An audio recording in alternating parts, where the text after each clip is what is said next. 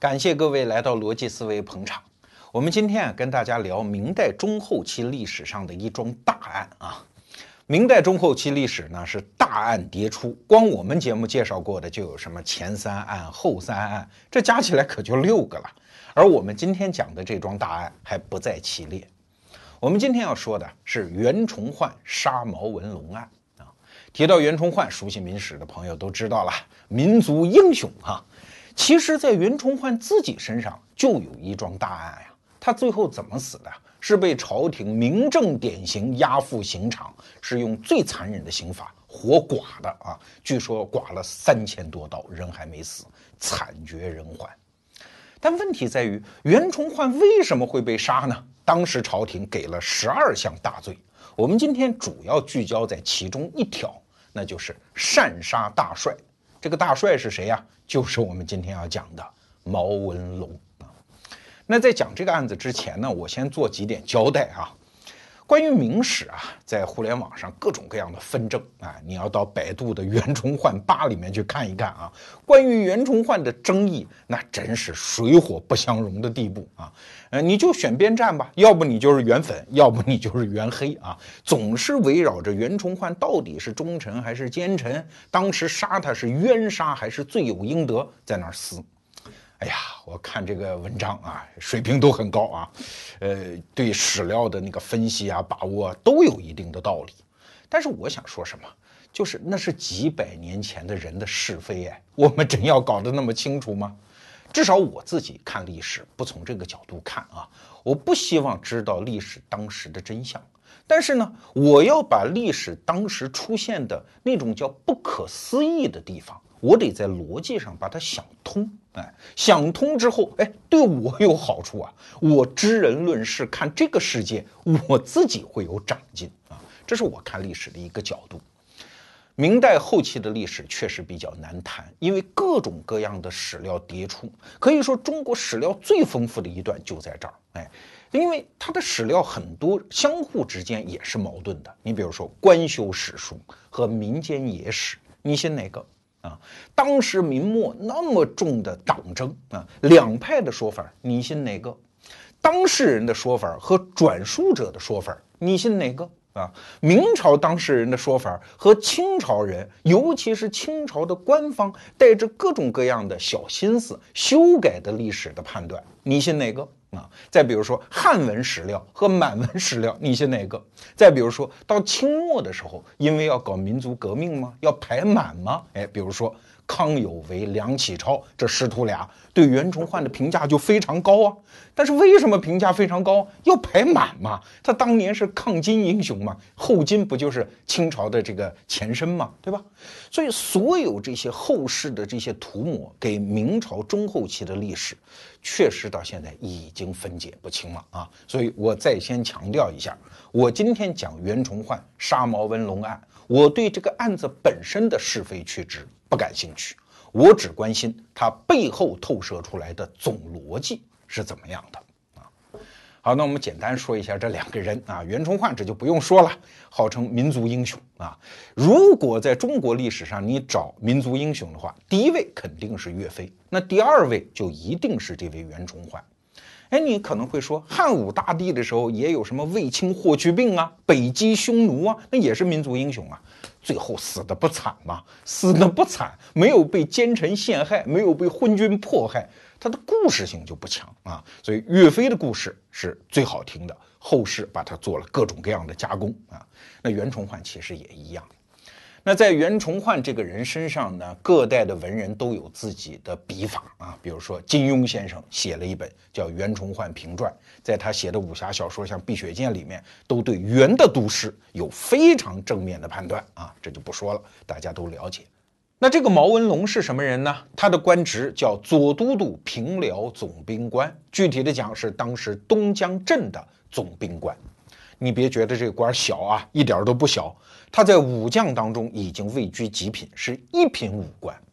因为当时啊，明朝的体制，总兵全国也就二十多个，算到今天，是不是至少是大军区的司令员，或者是大集团军的司令员的级别啊？而袁崇焕的官是多大呢？他的本职大概只有三四品，但是因为要去管武将嘛，所以朝廷给他加了一个叫兵部尚书的虚衔儿。请注意，仅仅是虚衔啊！但就算是兵部尚书，在文官序列当中，也只有正二品哦。所以这件事情看来很奇怪啊，一个二品官杀了一个一品官，怎么回事来？哎，这你就得了解一个背景。中国从宋代之后实行一项政策，叫崇文抑武。武将的那个品级不值钱，只要朝廷说你归这个文官节制，即使你品级比他高很多，他对你也是有管理权。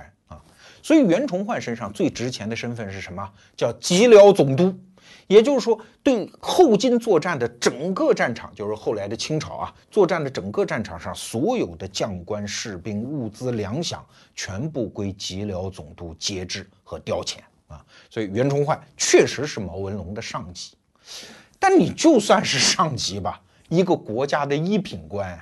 你也不能不在战场上跑到人家房地，在人家办公室里啊，一个文官就把人就地枪决，连中央军委都不打个报告的，这事儿也实在是滑天下之大稽啊！至少我读历史，在中国历史上这样的事情仅此一例啊！啊，当然也许有我不知道的了。那好，这件事儿有意思就在这儿，我们回到案发现场啊。这件事儿发生在公元一六二九年，准确的讲是崇祯二年的五月份啊。主角两个：袁崇焕蓟辽都师，毛文龙东江镇总兵。地点在皮岛。皮岛在哪儿呢？这块地方一块小岛啊，大概就是十五乘十里的这样的一个建方的小岛，不大。现在在鸭绿江口啊，嗯，现在主权已经归了北朝鲜了啊，这就不去说它了，也又是一笔烂账啊。当时的东江镇的总部就设在这儿，而袁崇焕的吉辽总督的那个住所在哪儿呢？在宁远城，大概是今天辽宁的兴城啊，兴城市那个地方啊。那袁崇焕作为吉辽总督来到皮岛来慰问士兵，颁发粮饷。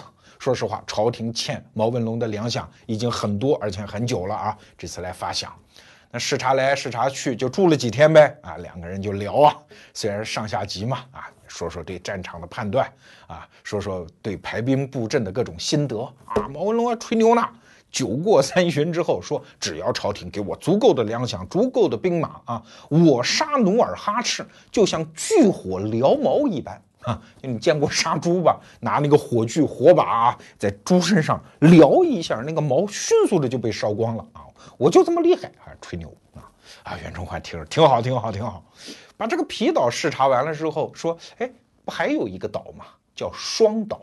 双岛今天在辽宁省的大连市的附近啊，那么一个岛，当时也归毛文龙管。说我们到那儿再去看看啊。两个人又去了双岛，看完了之后啊，挺好，挺好，挺好。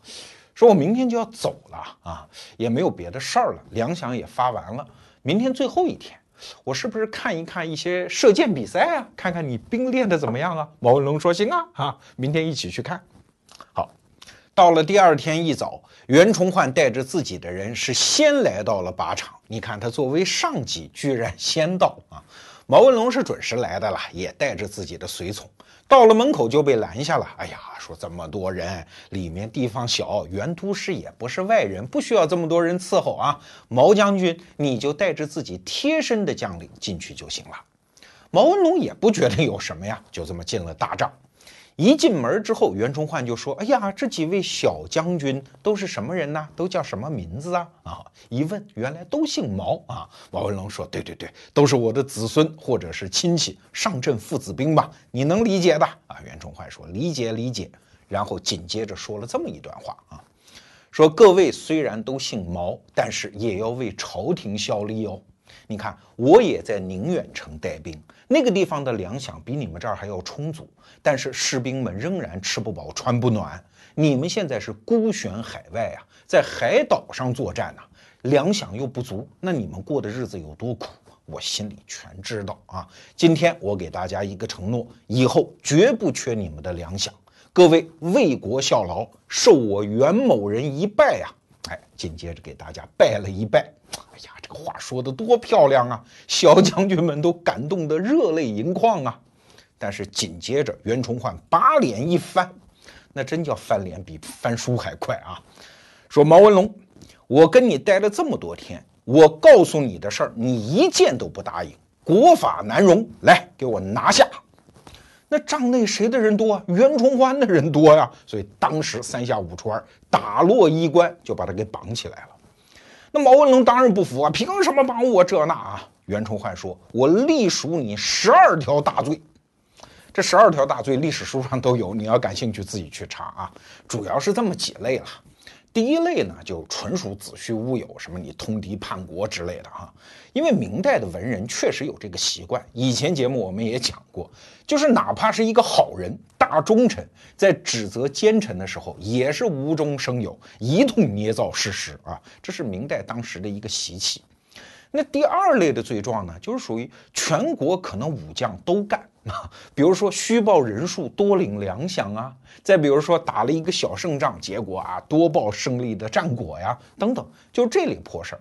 再比如说啊，还有跟蒙古人做生意，因为当时蒙古和这个清朝后金之间的关系有点不清不楚啊，朝廷是不允许做生意的。但是你想，粮饷又不足，你不允许做生意，大家吃什么嘞？军队也要有自己的消耗嘛，对吧？所以毛文龙会做一点生意，其实袁崇焕也做这种生意，在后面我们还会讲到啊。再比如说，袁崇焕说：“哎，你沟通阉党，因为确实啊，毛文龙上台当这个总兵的时候是天启年间的事儿，就是魏忠贤在任的时候的事儿啊。你勾结阉党，你在岛上给阉党魏忠贤建生祠、立塑像，实际上这件事儿后来真的是没查着。”那谁给魏忠贤立过生祠呢？恰恰是这个袁崇焕。在这儿，我们得解释一下啥叫生祠。在大明天启年间，魏忠贤乱政，权倾朝野，地方官为了拍他马屁，大家想各种招。有人想出一特别不要脸的招啊，就是立生祠。就是你虽然还活着，还在世，但是我们要给你建个祠堂，叫生祠啊，把你当神仙一样供着，因为你功劳太大，德行太好，我们天天要拜你的。那一个地方官这么干，其他地方官就不敢不这么干，这意味着你跟魏德太监是两条心呢，所以你也建，我也建。在天启年间，大概有两年时间，建生祠这件事情是蔚然成风啊，都不要脸嘛。但是呢，在崇祯朝办逆案的时候啊，确实没把这件事儿算在内，因为这只是一个政治表态，顶多说没有节操。这些地方官并没有攀附到魏忠贤的那个政治系统当中。那你想，当年的袁崇焕也是一方大员啊，他也不能免俗嘛，所以建了两个生祠也就罢了啊，这事儿不能算攀附阉党。但是你今天袁崇焕拿出这事儿来说，人毛文龙是阉党。那如果真在你们两个之间要有一个阉党的话，也是你袁崇焕啊，不是人家毛文龙啊，这也拿来算一条罪状，真的是说不过去啊。那还有一条罪状，袁崇焕说，你毛文龙开镇八年，观望养寇，未复辽东寸土。哎呀，这话说的就有点丧良心了。什么意思呢？说你开了这个东江镇，当了这个总兵官之后，已经八年了。但是你一直在观望，你不打仗，你是养寇自重啊，没有归附辽东的寸土寸地。事儿确实是这个事儿，但是话不能这样讲。为啥呢？我们得给大家介绍一下毛文龙这个人到底怎么回事儿啊？毛文龙啊，他的祖籍是杭州人，年纪轻轻就当兵了，然后跑到辽东当士兵，从一个大头兵干起，一直干干干干到了总兵。那他怎么干上去的呢？其中最重要的一个转折点，就是当时的辽东巡抚叫王化贞，这个人在明史上也很有名啊。有一天他就想啊，我能不能派一支敌后武装力量，绕到努尔哈赤的身后，给他捅上那么一刀子呢？这不是一个牵制吗？你看现在辽宁省的地图啊，是一个斜的四方形，大概啊，那在它的西边就叫辽西，就是今天的什么山海关、葫芦岛，还有当时的宁远城这一带。那明朝的驻军主要是在辽西跟后金努尔哈赤对峙。那辽东是在哪儿呢？就是今天的辽宁省和北朝鲜交界的那个地方啊，比如说丹东那一带。那如果在那一带安插一支力量，在那儿要能存活啊，那对努尔哈赤可叫心腹大患，因为努尔哈赤后金的政权的大本营是在那儿啊。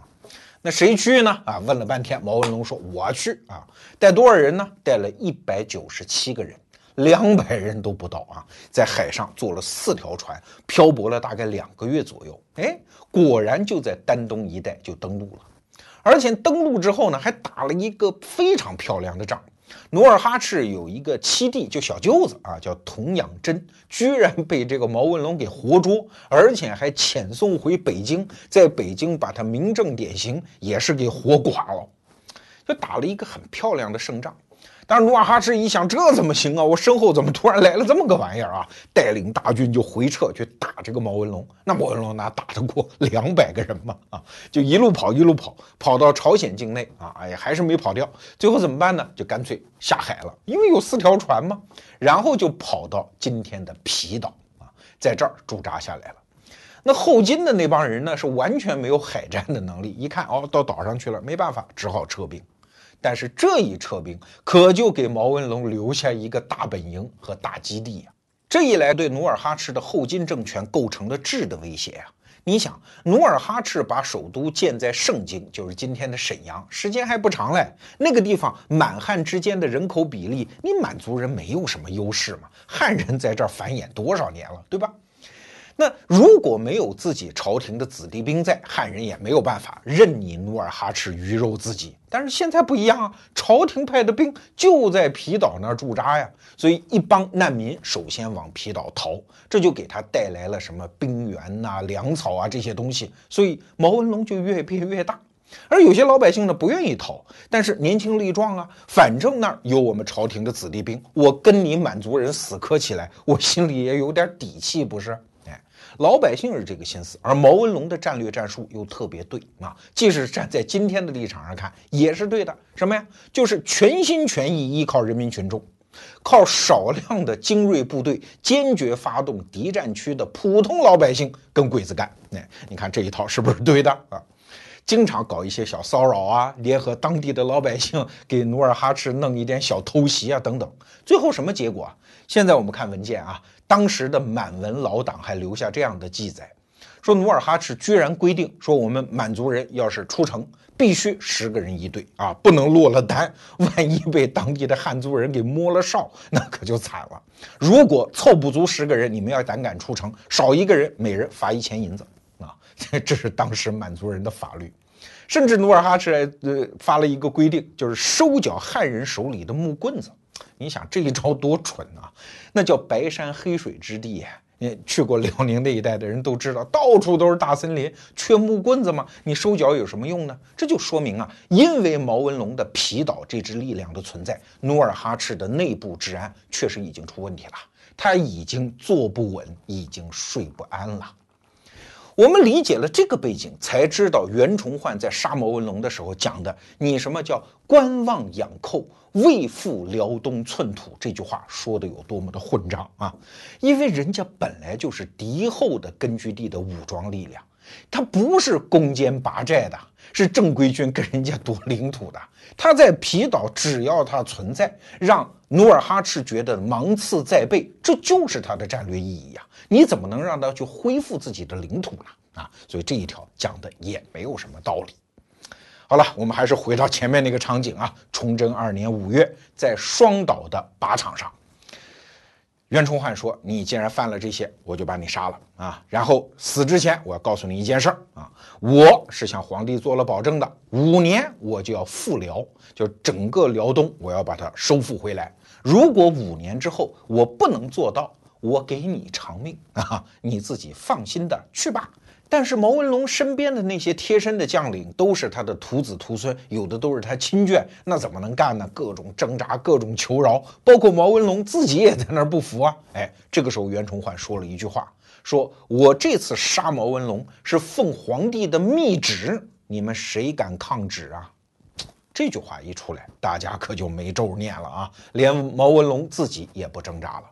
于是袁崇焕请出自己的尚方宝剑，把毛文龙斩杀在当场。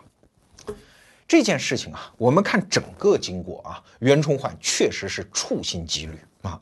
他先到皮岛，然后把毛文龙骗到双岛。哎，这个地方毕竟你的人少啊，那当时呢，把毛文龙大量的随从拦在营外，但是让几个贴身的将领进来，哎，你们给我做个见证啊！也是毛文龙死了之后最有能力掌控皮岛局面的几个人都在现场。你们到了现场，我先说好话，没你们事儿啊！而且我以后保证满足你们的粮饷需要，然后跟毛文龙翻脸，把毛文龙给砍掉。临死的时候也是好话说尽，五年之后我不能复辽，我来偿你的命。他所有这套布置，包括提前酝酿的所谓的十二条大罪，可见他这趟来就是要干这件事儿，不是什么临时起意、一时冲动，或者发现毛文龙有什么不对头，必须要当时紧急处置，把他斩杀在当场。这是一整套计划，那就奇了怪喽。虽然大家在战场上未必意见一致啊，但是毛文龙毕竟是一支对付努尔哈赤的有效力量啊，你为什么一定要这样做呢？而且为什么一定要矫诏？就是皇帝明明给没有给你密旨，你非要说皇帝给你下旨，你要怎么干呢？好奇怪。刚才我们讲到袁崇焕杀掉了毛文龙，你杀掉了一个国家一品大员，你总得报告吧？看你怎么交代啊！那崇祯皇帝接到报告之后呢，刚开始也犯傻，没见过这么胆大妄为的。但是转念一想呢，没办法呀，还得靠人家袁崇焕跟后金对峙啊。所以啊，杀得好啊，就该杀，屡次下旨说这种话。但是啊，后来崇祯办袁崇焕的案子的时候，可是把这一条算作他的罪名，叫擅杀大帅。这说明什么呀？说明崇祯当时是咽下了一口恶气。但是从头到尾这件事最值得奇怪的地方是啥呢？是袁崇焕他并不是生瓜蛋子，他在官场上已经混了那么多年，他是知道的。他为什么要冒这么大的政治风险啊？让崇祯皇帝震怒的风险，去一定要杀掉毛文龙。当时他自己的奏书里是这么说的啊：说我带兵到皮岛来视察，发现他军事群情汹汹啊，好像在暗示马上就要哗变了，所以我紧急临时处置，杀掉了毛文龙。这很显然不是事实嘛？袁崇焕到底为啥？要想理解这一点。我们就必须回到当时整个辽东战场，就是大明王朝和后金对峙的大棋局里面，再来思考这件事儿。我们简单回溯一下历史啊，是在万历四十四年，也就是公元一六一六年，努尔哈赤在赫图阿拉称大汗，就是我是皇帝。建号大金，在历史上称之为后金。那第二年呢，是以七大恨弑天，就是你欺负我啊，一共欺负了七回啊。你现在去查七大恨啊，其实都是一些鸡毛蒜皮的事情。你怎么欺负我的？其中居然有一条，原来有一个女人答应嫁给我的，后来你们把她嫁给别人，这都算在内，凑了七大恨。这就算双方正式开始敌对了，要武装对抗啊。那紧接着呢，就爆发了萨尔浒战役。因为明朝看来这就叫叛乱呀，所以派了十一万大军啊攻伐后金，在萨尔浒这个地方一战而溃。努尔哈赤多厉害啊！是用五天时间，三支分队是各个击破，十一万兵马彻底溃散。那这件事情就带来了两个后果，一个呢就是后金彻底就站住脚了。因为一场大胜啊，紧接着后面又攻伐下了沈阳，把沈阳改名叫盛京，把自己的京都又建立在这儿。那，但是对于明朝来说，这可就有点懵啊，傻眼了。因为对于汉民族来说，他们的边患主要是来自于北方，就是有灭国之险的边患。东北方向好像从来没有过这么厉害的一个家伙啊。那现在看来，他已经不是一个什么小部落了，而是和自己有对抗能力的一个大帝国，所以这个时候就有点懵。那怎么办呢？大明王朝看起来国土广大，人民众多，但是具体到辽东这个小战场上，其实没有什么优势啊。我们来算算账，努尔哈赤全民族人口大概二十万，能够操刀上阵当兵的大概五六万人。那明朝这边大概是十几万到二十万人，可你是守城部队哎，战斗力不行，而且更重要的是你存量多呀，有那么多城市要防守，你只有分兵把守，这样哎正中了努尔哈赤的下怀。为什么？因为努尔哈赤非常擅长一种叫集中优势兵力、各个击破的战法，而且他还会一招叫围城打援。比如说，你有一个小镇子啊，小城市，五千人驻守，好，我优势兵力把你一包围，但是我也不马上把你打下来。你说你救还是不救？如果你的大队兵马来救，我给你设埋伏，把你的援军给打了，这叫围城打援。我党我军在解放战争期间用这一招用得非常之熟练啊。那既然在战略上处于这样的劣势，那明朝该怎么办呢？哎，我们这边呢还有一个优势，知识分子多呀，我们有远见呀，所以朝廷当中的人就分成了两派，指出了两个战略方向。第一个战略方向就是跟压死磕嘛，啊，我天朝大国一定出大军，犁庭扫穴一般把你干掉，这是一派。还有一派呢，就主张战略收缩啊，我能不能放弃一些小城市来为守大城，然后徐图再进？这是两个战略方向。哎，下面我们就举一个例子啊，一个具体的战斗，看看这两个战略方向有什么区别。这就是广宁之战。广宁在哪儿啊？是在今天的辽宁省的北镇市啊，大概那个地方，它距离沈阳其实不远，是跟努尔哈赤对峙的一个前锋的地方。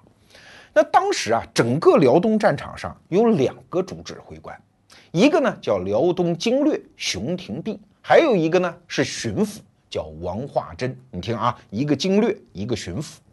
那按说呢，经略比巡抚要大啊，经略是整个战区司令嘛啊，而具体的战斗呢是王化贞这个巡抚来打。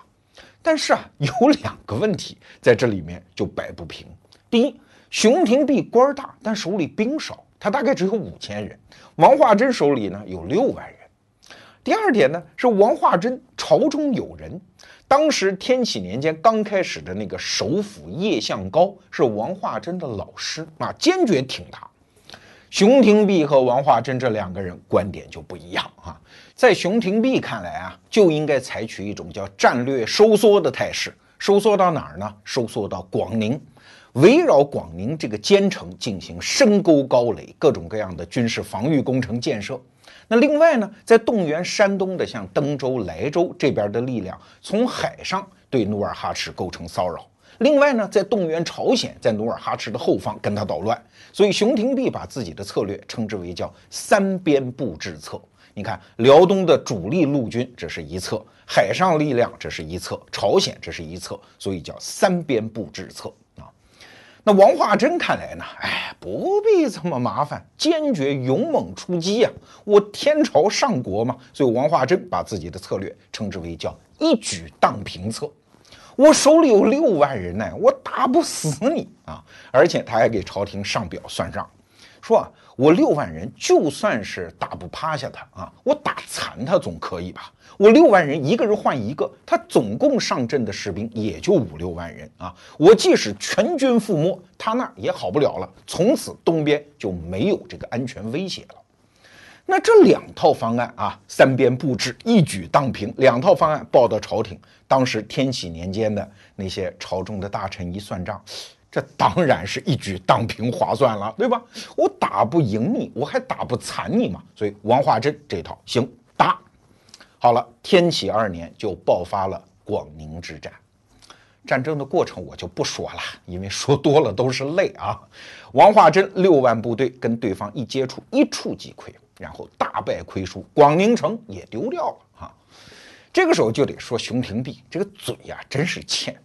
本来呢，他好心啊，一看啊，这个本来我的战略战术你也不执行，然后呢，一看你打输了，他还带着山海关五千人往那边赶去救王化贞，但是在路上遇到王化贞的时候，他就忍不住那个嘴欠，就开始挖苦他。哎，你不是说你一举荡平吗？你当年的豪气冲天到哪儿去了？等等啊，给人挖苦一通。王化贞也没什么可说的了，以后都听你的还不行吗？熊廷弼说这样啊，所有关外我全部不要了。全部撤回山海关，这对大明王朝来说意味着丢掉了几百里的土地呀，这叫丧失失地啊。那熊廷弼这个考虑到底有没有道理呢？哎，站在他这一边，就是战略退缩的这一边考虑，当然对。为啥？你想，整个辽西走廊就是从山海关一直到广宁城，这是一个狭长的地带。啊，这些狭长地带，广宁丢了之后就没有大城了。那这个时候你分兵防守一些小城没有任何意义，因为努尔哈赤非常容易围城打援，各个击破。这一招又来了啊！如果撤回到山海关之后呢，带来两个好处：第一，兵马可以集中在这儿防守山海关，这是一座大城关，对吧？第二呢，我的补给线也近了，距离北京非常近。而努尔哈赤呢，只要是我把整个辽西走廊坚壁清野，把老百姓也迁进来，把土地、房舍、城池全部毁坏掉，努尔哈赤他如果要扣关而进，打山海关的话，他的补给线变得非常长啊，所以暂时的安全威胁就没有了。这是熊廷弼的算盘啊。但是你想，你这时候是什么人呢？你是经略大人，但是打胜仗你是经略，你现在打败仗了。你打完败仗之后，还把军队、土地、老百姓全部撤到山海关之内，你这不是罪上加罪吗？加上我们刚才讲，熊廷弼这个人平时心眼小，气性大，人缘差啊。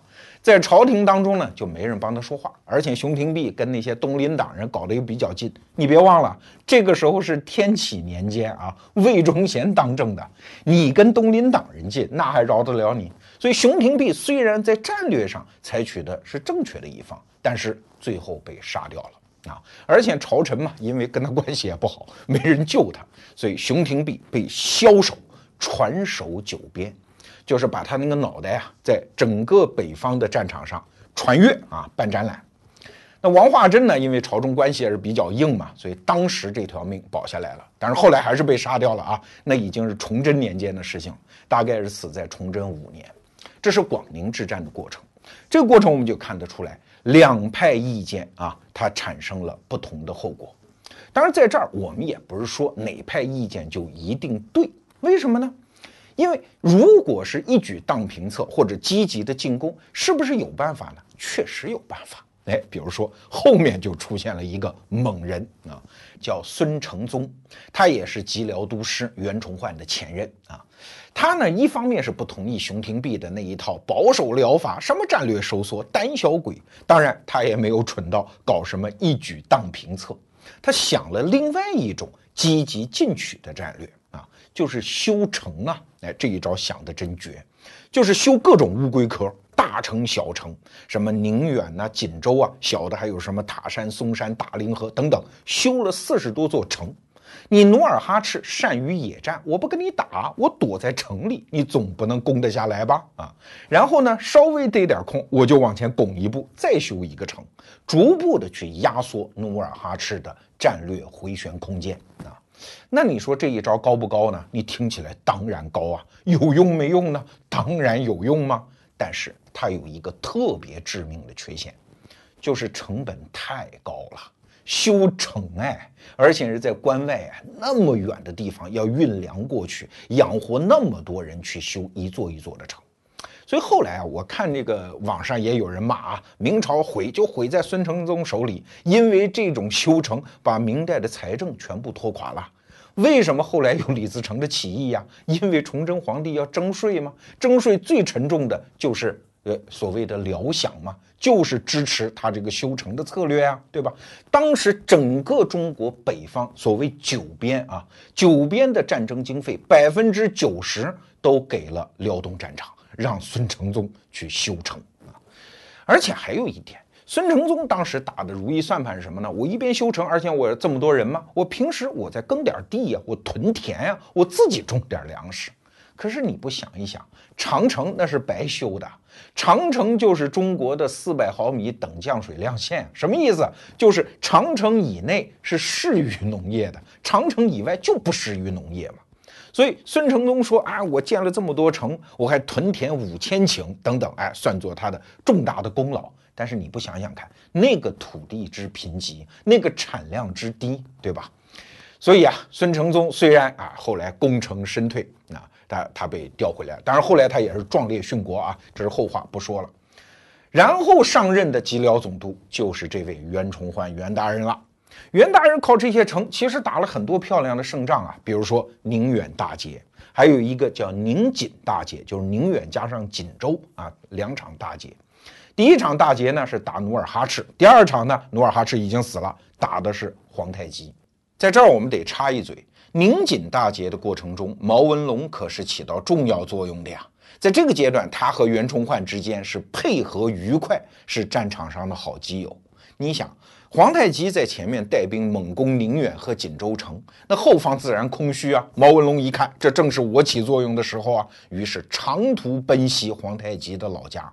皇太极这个时候就两面为难啊，前面面对坚城是久攻不下，后面老巢又受到威胁，所以只好撤兵。这就是宁锦大捷的原因。袁崇焕后来给朝廷上奏表，也是严重的表扬了毛文龙在此战中起到的作用啊。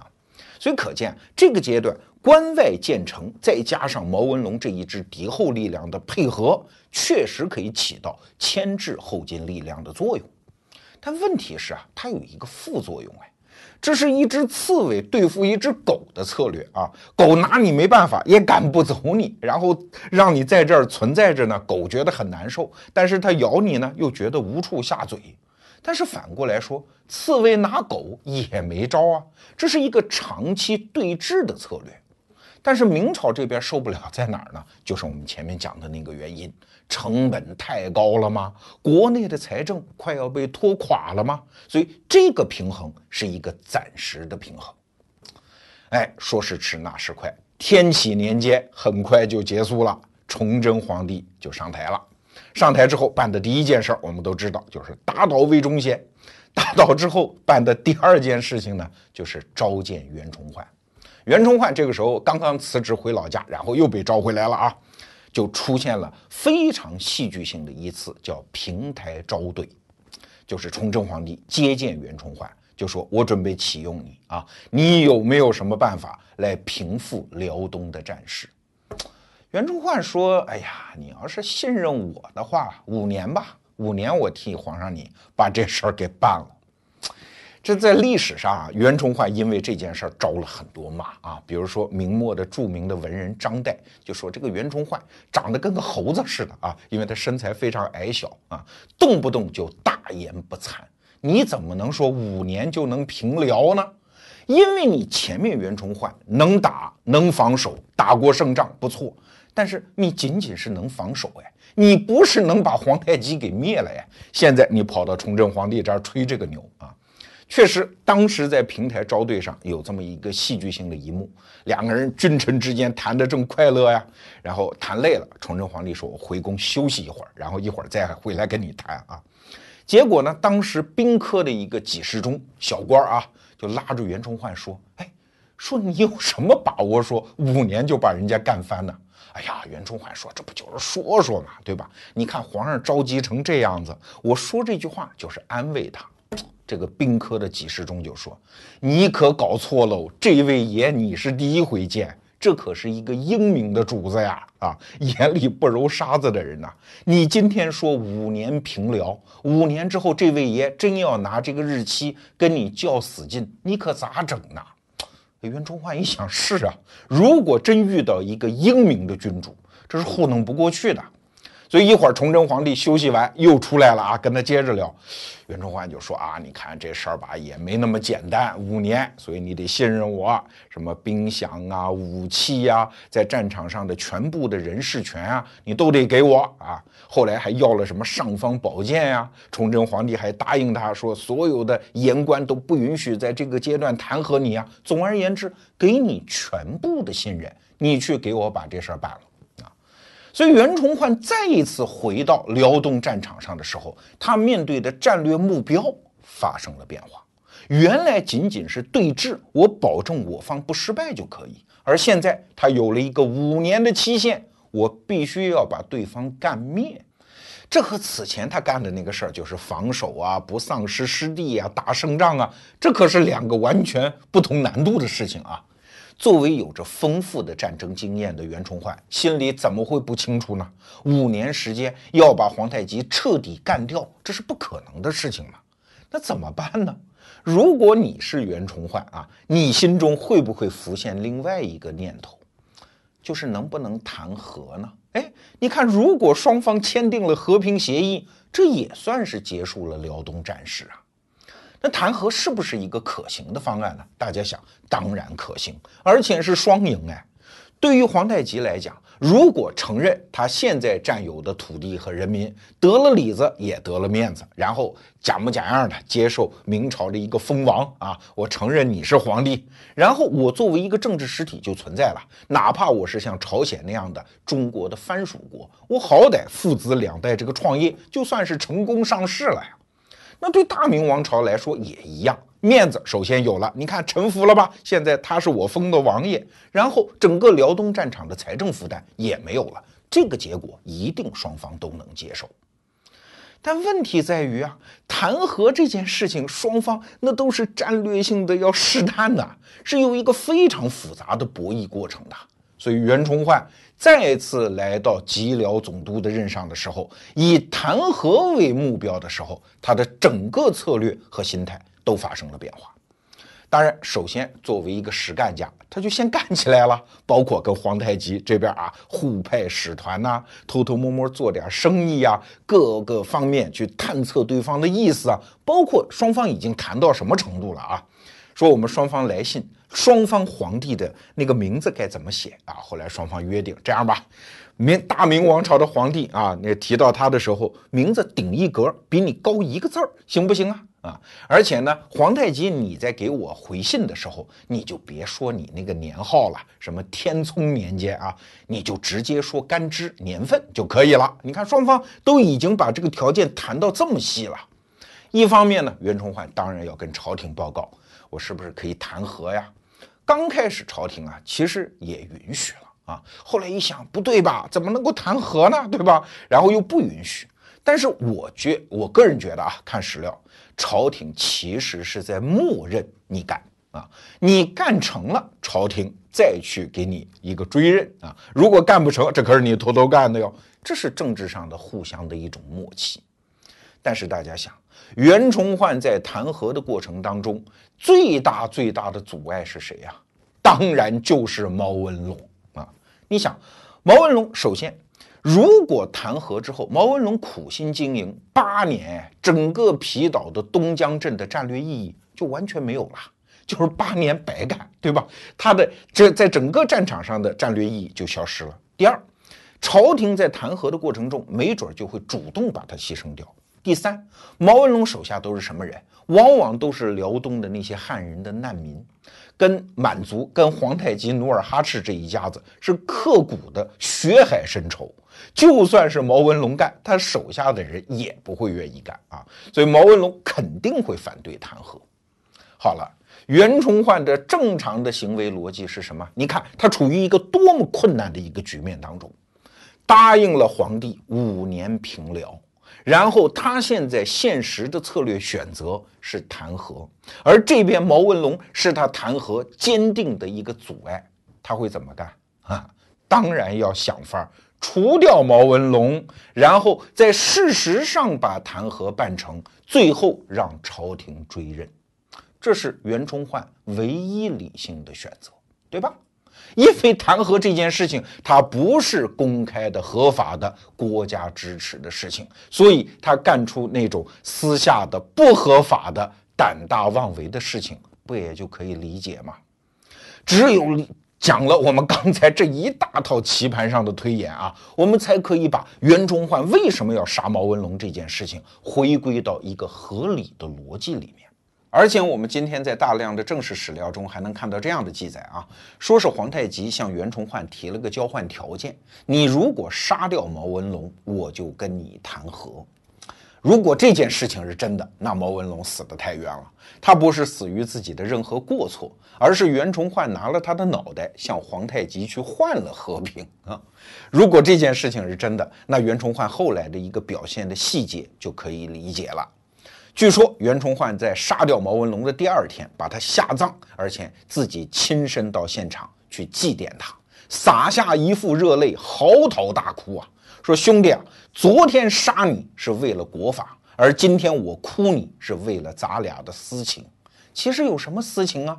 就是觉得对不住人家呗，因为你那是个交换条件啊，这就有潜台词了。兄弟啊，我也知道你死的冤啊，但是没办法，为了我向皇帝承诺的五年平辽的目标，为了大明王朝的安危，你老人家就闭眼去吧，我也没办法呀。所以这件事情不管是真是假，逻辑就这样通了。毛文龙必须死。如果朝廷不能明正典刑的让他去死，那袁崇焕就必须自己动手啊。说到这儿，我们才算把今天这个案子全部破掉啊。那这个案子的后遗症是什么呢？哎，历史就这么吊诡嘛。其实谁都控制不了它的方向啊，谁都不能让历史按照自己想象的那个路径去发展。哎，皇太极反悔了，就在毛文龙死了几个月之后，因为毛文龙是什么？是抵在皇太极后腰上的一把匕首啊。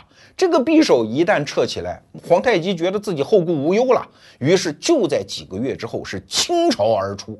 他没有走辽西走廊，没有走山海关，而是绕到长城的喜峰口，坏长城边关而入内地，直奔京师而去，导致京师大震啊！那崇祯皇帝当然慌了，那边袁崇焕也慌了，带领自己全部兵马，哎，回援内地啊！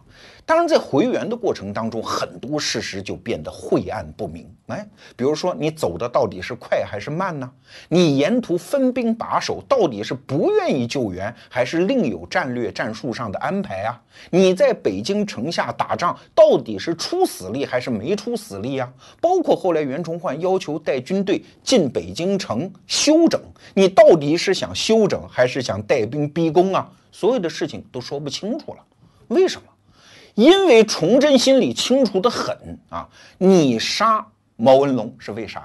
就是为了向皇太极换和平嘛。虽然我明面上不允许你干，但是你在干，你以为我不知道吗？好，那如果这个逻辑是你的总的行为方针的话，那现在皇太极为什么打过来？是不是你纵容的？你现在带兵回援，是不是三心二意？你是不是要带兵进军逼宫？这才是崇祯恨死了袁崇焕的原因。你杀我一员大帅，从此把东江镇给毁了，皇太极没有后顾之忧，你还在这儿给我装好人，所以才杀掉袁崇焕嘛，而且用了那样的酷刑。在历史上啊，有这么一种说法啊，说袁崇焕之死是因为皇太极使了反间计，崇祯皇帝上了当。这不可能嘛？为啥呢？因为袁崇焕这个案子不是当时把人拿下，当时推出去就杀了，而是通过长达大半年的三法司会审，这是当时正式的司法程序哦。最后朝廷是正式昭告天下袁崇焕的罪状，然后才把他处决的。如果是反间计的话，那一定是利用对方脑子一时短路、情绪激动来杀人。比如说《三国演义》里面著名的蒋干盗书的故事，曹操把蔡瑁、张允杀了之后，马上就明白过来了，但是悔之不及。在长达大半年的时间里面，袁崇焕有充分的时间自辩，说我没有通敌卖国啊，你反间个屁呀！而事实上，最后朝廷公布的罪状也没有说袁崇焕通敌卖国。其中最重要的一条是啥？叫以谋款则斩帅，啥意思啊？就是你为了谋取和皇太极那边的合议而斩杀了我的大帅，说明这个因果关系朝廷是非常清楚的。你是为了办你认为的应该搞那个和平协议而干下了一系列的糊涂事，欺君罔上，最后袁崇焕死是死在这儿啊。所以今天我们讲的大案里面，其实有两个悲剧。毛文龙的悲剧和袁崇焕的悲剧，那它背后的总原因是什么呢？这才是我今天真正想说的意思。今天这期节目，我们给大家介绍了明代晚期历史上的一出悲剧，两个悲剧主人公毛文龙和袁崇焕死的都很惨，都很冤。关于这段历史呢，现在网上各种各样的高水平帖子啊，我看了之后深表佩服，对史料运用之纯熟，观点分析之到位，都是叹为观止的。但是这些帖子啊，往往有一个毛病，就是逼我们这些读者选边站呢。